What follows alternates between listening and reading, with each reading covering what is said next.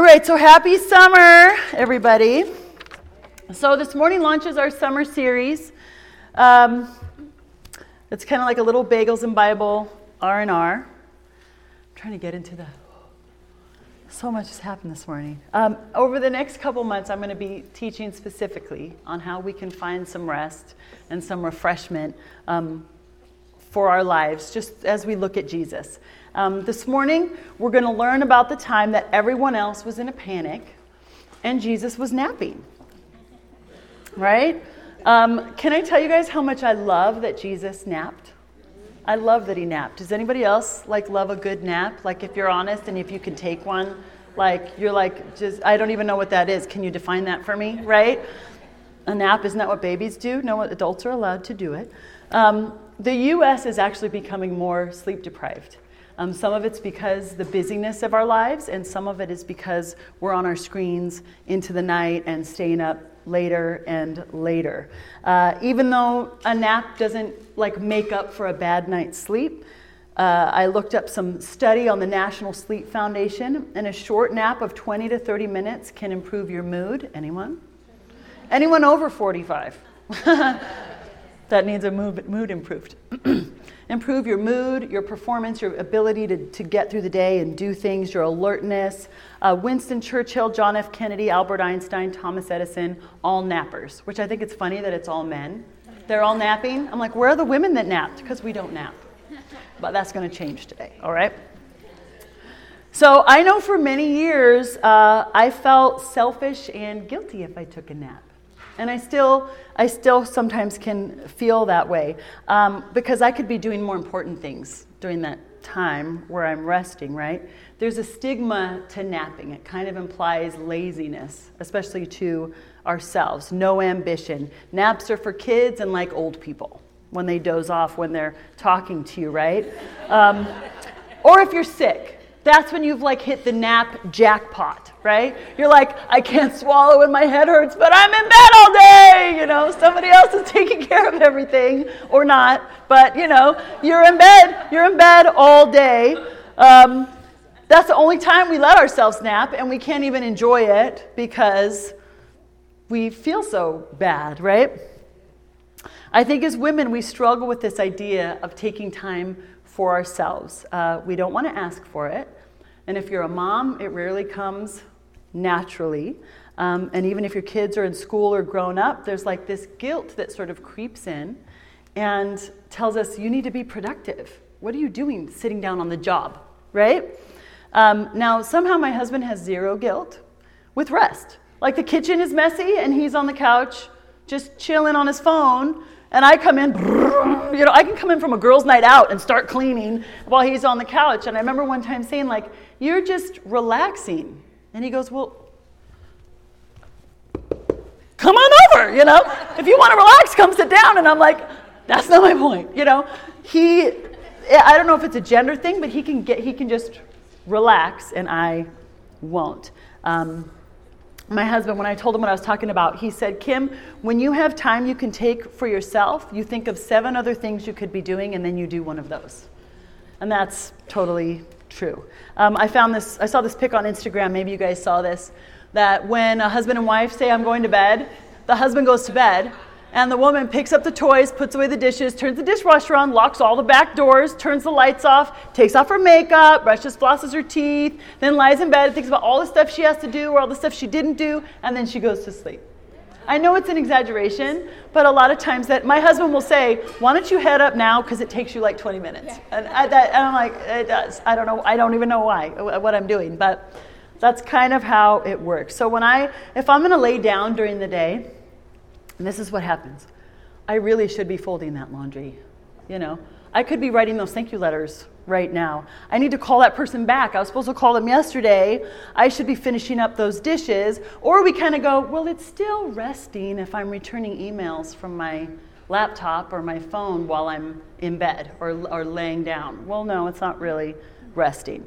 Um, I put myself at the bottom of my to do list. Does anyone else feel like that's kind of a you're always having to remind yourself. Um, so I'm going to challenge you this morning, and it's going to be really hard for some of you to take time for yourself this summer. Take time for you this summer. Even take a nap. Uh. And then you could just tell your family, look, I'm just trying to be like Jesus. I just love my Lord, and I want to be like him more every day. I'm conformed to the image of God's Son. I'm taking a nap today, like Jesus did in Mark 4. And just quote it. And he was asleep on the stern. I'm going to go sleep in our room. Okay? Turn with me to Mark 4, verse 35.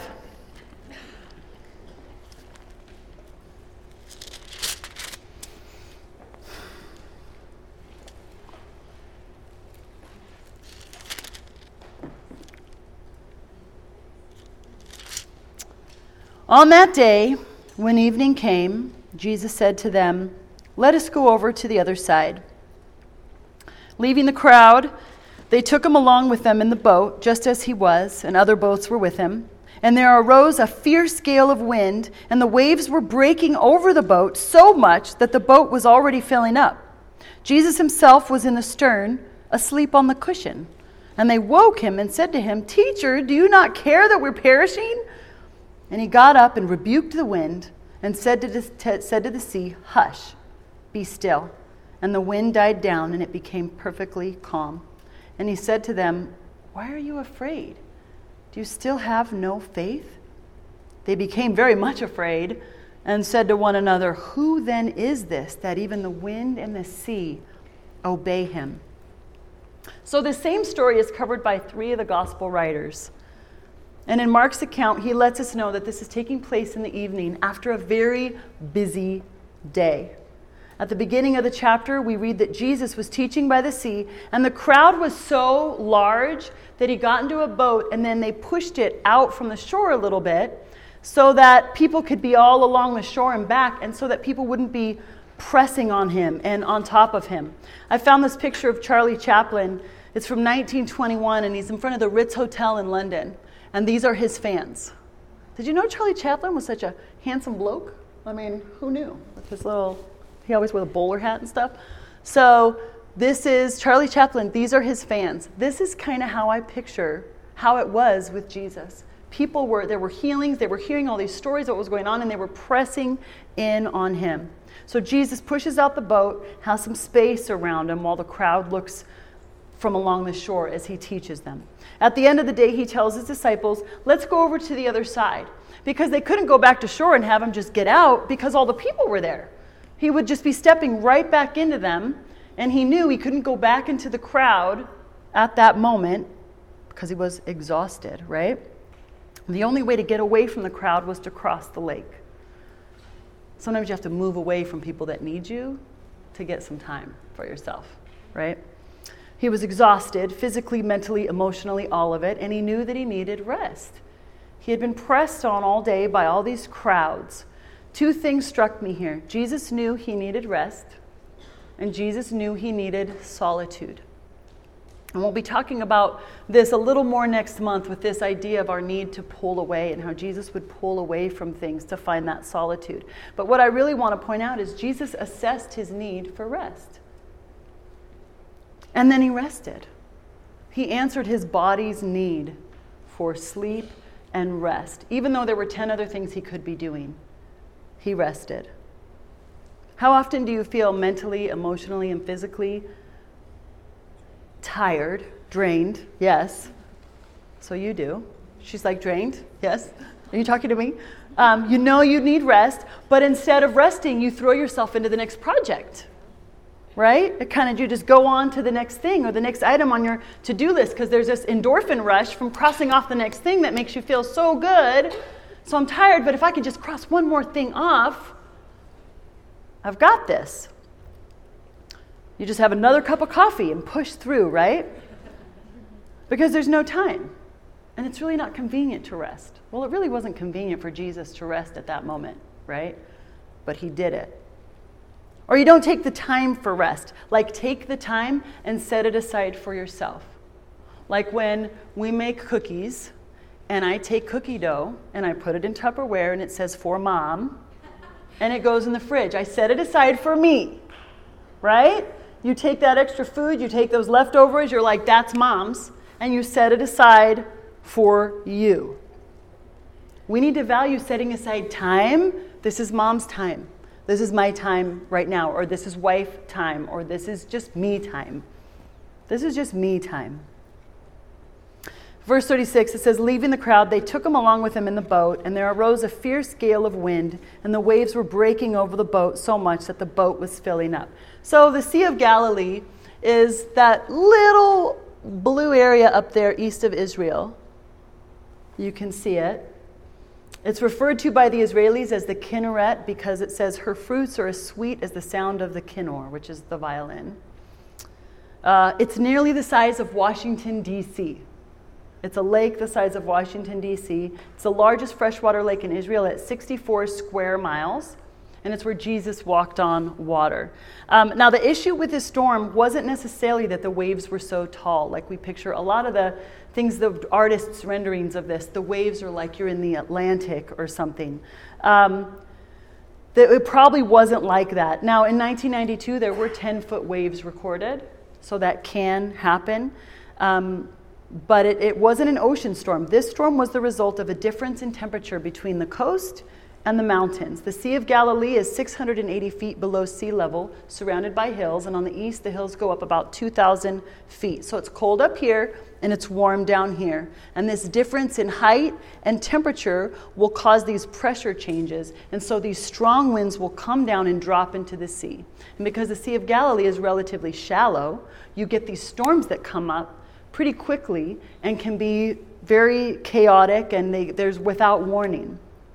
And the boats the fishermen used had low sides. It wasn't these tall boats that we see go out to fish in the Atlantic. They had low sides so the waves could easily crash over them.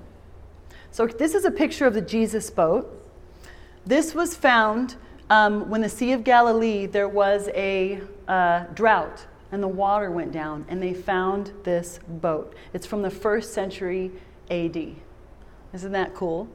And so it's 27 feet long, seven and a half feet wide, which is not very wide, and the maximum preserved height is about a little over four feet. Here's another idea of what they look like. And you can see that when the boat's in the water, there's not a lot above water, right? Just a, just a couple feet, just a few feet. So it's windy, and the waves start filling it up because the boat is tossing and the waves are coming into the boat. So if that's happening, they would sink, and the average depth of the Galilee is about 84 feet, with the deepest being 141 feet. So even if the waves weren't like the Pacific, their circumstances were dire. I mean, imagine being lost in the middle of Washington, D.C they would be dropped into the middle of this lake, and there would be no way for them to get to the other side. And it says Jesus was in the stern, asleep on the cushion. I love that in contrast to the chaos of the storm, because it came up quickly, that there's this wording, asleep on a cushion. It's just this great contrast. Here's what the boats look like. And the stern is the back where the rudder is, where that guy is sitting in the back. And it was just, there likely wasn't like, he didn't have a pillow. I saw one artist rendering, he had a blanket and a big fat pillow. And it's like, I don't think that's totally right.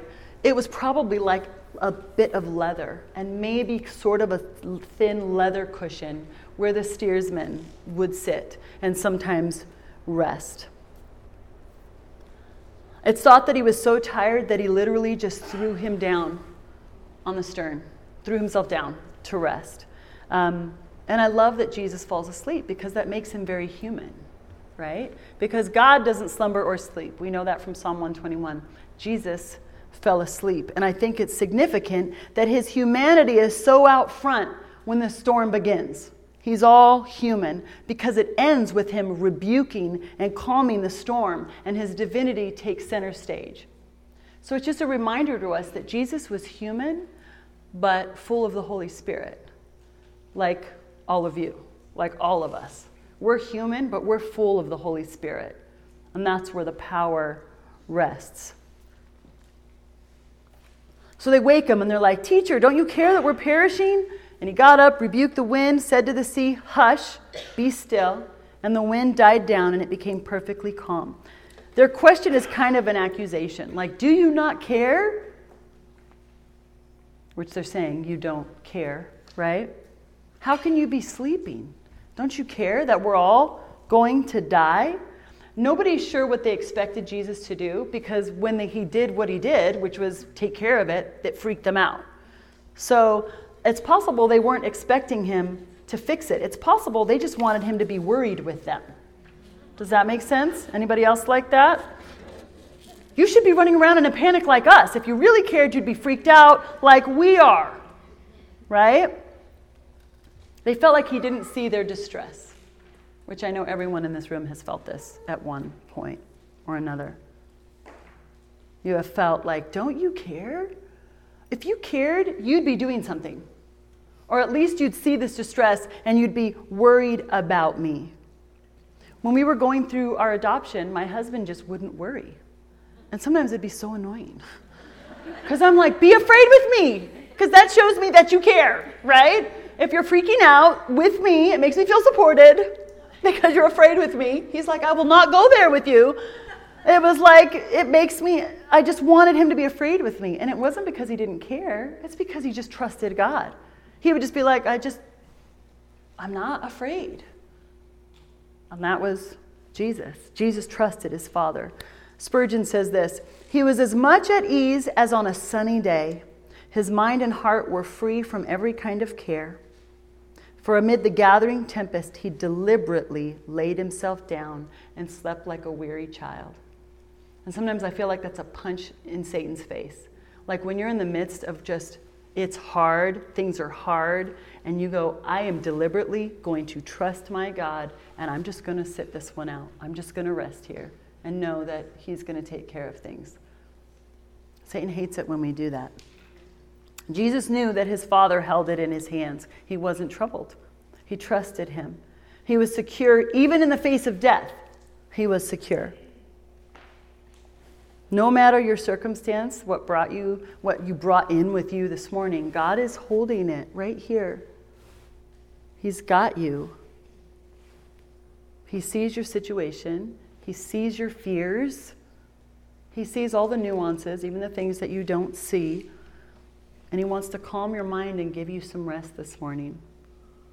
So just be assured if, if you leave with anything this morning, it's that God is seeing you, He is in the midst of it, He is holding you, and you can rest, okay? So Jesus rebukes the wind and silences the waves. Now, it's really funny for Bible nerds. Scholars get really nerdy because um, they're just like, okay, is this an exorcism miracle? This is an exorcism miracle. Wait, no, it's a nature miracle. This is a, na- this is a nature miracle. Definitely a nature miracle. Wait, wait, wait. It's a rescue miracle. This is a rescue miracle. Let's put it down as a rescue miracle. Or is it an epiphany? Maybe it's an epiphany. I mean, they can't figure out what type of miracle. They have to like put it into some sort of box for miracle. Remember when we talked about men and women? These must be men. Right? And it has to be this one. We got to categorize this miracle. It's a miracle. But I love that the language he uses parallels the exorcism of the demon in chapter 1, verse 25, where he rebuked the demon and says, Be quiet. Jesus rebukes the wind and silences the sea. The word for hush, when he says hush, be still, is the Greek word for silence, like be quiet. Just be quiet. He's addressing the elements as if they're demonic and he's shutting them down. It underscores the idea that there's a spiritual struggle beyond what we naturally see, which made me think of this this morning with everything, every, all the losing all the power, my amazing coffee ladies like where's all the coffee stuff? Like and the computer wasn't working like everything was being hit. And then this falls over and you know there's something going on underneath what we see. And so i went in the hallway and i was like oh no. Cayete you know Shut up, devil, because this is not going to go down this way this morning. I see you, and it's not going to happen, right? Sometimes you have to do that. Um, Jesus doesn't just let the storm have his way, have its way. He fights it. He sees that there's something else behind it, right? And they say, Who is this? Only God can do that. Well, clearly God is in him. And he says, Why are you afraid? Do you still have no faith? Their fear exposed their lack of faith, which is what happens to us. When you find yourself really afraid of something going wrong or something happening, check your faith. Because what, it's, what that's meaning is your faith is very fragile because you're not trusting God. They didn't have faith in this miracle worker that they had already seen do amazing things, and they didn't trust in Yahweh like God's helping power was in Jesus. Their fear of the storm overwhelmed their commitment to Jesus. Does that make sense? It overwhelmed their confidence that He cared for them and that God was at work to protect them. Um, my niece is a 911 operator, and it actually made me think of like when there's a major catastrophe and the lines get overwhelmed with calls, right? Until, or and you're trying to get on your phone and you can't. Everything's shut down and you can't. It's just overwhelmed. That's what happens are if the fear all comes into every place and then we just tilt and the system goes down and we can't communicate we can't you know get the help that we need i think the storm is a perfect illustration of what happens when we start to doubt or panic waves of fear start to come over our boat into the boat and crash like our boat is faith, and the waves come in and little by little fill it up until we start to sink. And then as you're sinking, you can't get to where you're going, right? Because your boat's sinking, and you're too distracted by bailing out your boat to keep it on course to go where you're going. Their fear was unfounded, and often ours is. Um, Jesus is like, You have no faith. I am right here in the stern. I'm right here in the stern. We need faith in order to rest. Faith secures rest. And I would say that fear is the enemy of rest because it's really hard to rest when you're dealing with so many things that are fear and panic and doubt and things like that. So, what's keeping you from resting today? It could be something little, like you have all these tasks to get done. Um, it could be big things. You have a child that's struggling, you're going through a divorce, you're lonely, you have a relative that's sick. These are all things that can keep us from resting. Or maybe you're just running on that panic adrenaline that comes from juggling too many things at once. Are you in a storm? You're hanging on for dear life. Waves are coming in your boat. And no matter how much you bail and you grab your friends to bail, you still feel like you are sinking. You're like, Kim, I'm trying to rest, but my boat's about to sink. I would love to rest, trust me, but my boat is going down, right? You might feel powerless this morning, but my whole reason for being here this morning and your whole reason for being here this morning is for me to remind you that Jesus is in your boat. Jesus is in your boat, okay? Satan may be in the waves, but Jesus is in your boat, okay? I'm not saying pretend the storm isn't happening. Just remember that Jesus is in the stern, okay? The stern is where the boat gets its direction. He's there, even if you don't see him moving, even if you don't hear him speaking right now, you can trust that his hand is in control. Okay? He's in the stern, he's at peace, he cares for you, and he will do warfare for you. He will battle for you. So he says, Be quiet, be still. Sometimes you have to rebuke the enemy for stealing your peace. You have to tell him to be quiet. This phrasing for be still, so hush is be quiet, like silence, right? Stop. The be still is to close the mouth with a muzzle, like silence. Just stop. This is what he's telling the wind and the waves. Just stop. Put a muzzle on it and stop, because he's addressing something behind the wind and the waves. We have been given authority and the Holy Spirit to do the things Jesus did. Okay? Utilize your authority and the Holy Spirit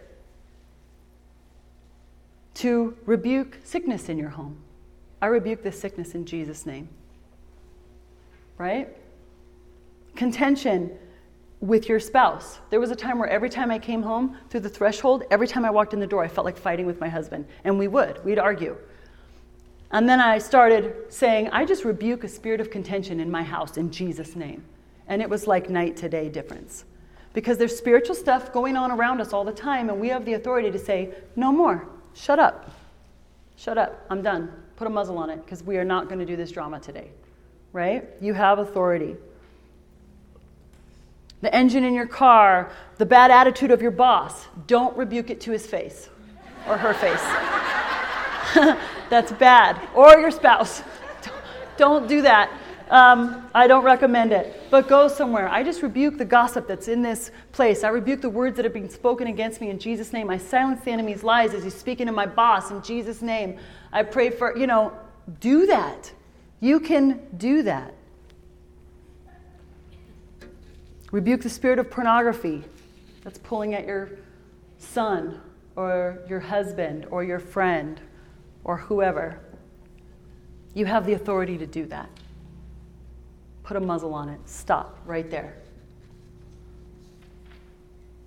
In Jesus' name. So, this three word prayer, hush, be still, is what Jesus used to calm the storm that was taking them down, telling the storm and the demons with it, be quiet. So let this be your three word prayer. Either hush, be still, it can be peace, be still, but the word for peace was silence. Okay? Practice it in your home, over your soul, over your mind. When things get chaotic, hush, be still. Just stop, you know, over the chaos. For some of us, Jesus is in the stern, but he's waiting for us to call on him and let him take control. Because we, we're white knuckling the rudder.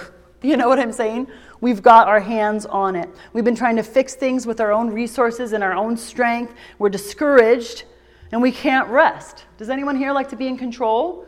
Like it makes you feel like you can, you know, that's why I don't love flying. If I'm driving, I'm great. If I'm flying, someone else is in control, and that doesn't make me feel so great because I'm sure I could do it just fine on my own, you know. At some, bo- at some point, our boat of independence fills up with water, and our safe place, called control, begins to sink, right? And our only option is to give it over to Him. And then when He assumes control, we can rest.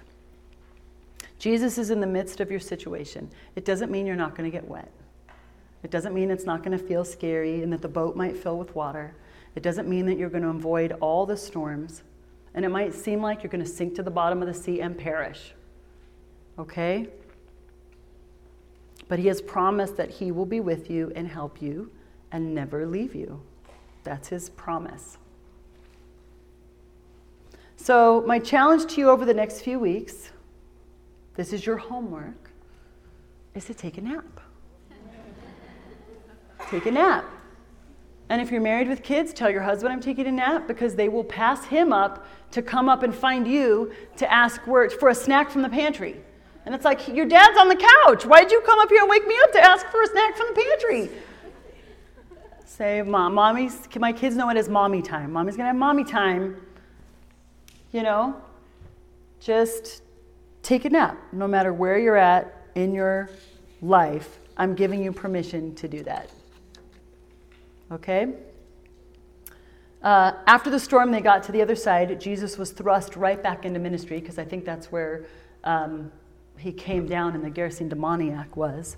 Um, he took the nap. He took a nap when he had a t- chance to take a nap. In between one job and the next, he took his nap. Um, I'm going to close with this little. The Sleep Foundation breaks down naps into three different types, and I thought this was funny because it's almost like a car salesman. Okay. So first, you've got your planned napping. It's also called preparatory napping. Okay. This involves taking a nap before you actually get sleepy. You might use this technique when you know that you're going to be up later than your normal bedtime or you don't want to be tired. So you got your planned napping. Then our next We got your emergency napping. This when you're, is when you're suddenly very tired and you, can, you can't continue to do what you were doing, like driving or heavy equipment or housework. You know, you just need an emergency nap. This combats drowsiness, right? And the third is habitual napping, which is practiced when you take a nap at the same time each day, which is usually for your children or your grandparents, um, or people that have really nice discipline about taking naps. Because I love naps, I really do. So they say a short nap is recommended, 20 to 30 minutes. It helps you feel more alert and ready to accomplish tasks without leaving you feeling groggy or interfering with your nighttime sleep. So get on your bed, on the couch, whatever. Some of you, you could be napping. A lot of us, we could be napping, but we don't take the time to do it. And the time that we do have, we get on Instagram or whatever. Um, so take the time, set a timer, and then set your phone down and just take a nap. And if you don't fall asleep, that's okay. Take a 20 minute rest with your eyes closed. Okay? If you're not a big napper by nature, just close your eyes, no screen, and just rest and set a timer for 20 to 30 minutes. Do you guys think you can do that? Like, do you think? I know it's a challenge. Some of you are like, I don't need a nap. That's probably because you need a nap. just take a nap or rest. Take that time for yourself to refresh yourself and to give yourself the energy that you need. And it also feels very luxurious and wonderful when you treat yourself. It fills you with a whole different type of endorphins because you feel really good about giving yourself some time. And tell me about it. Like, email me or post it on the Facebook page or something because I want to know when you guys are napping. I want to know you guys are doing this because I think you're going to really, I think you're going to really love it. Look, I could have challenged you to fast, and I'm challenging you to nap. So, like, praise Jesus, right?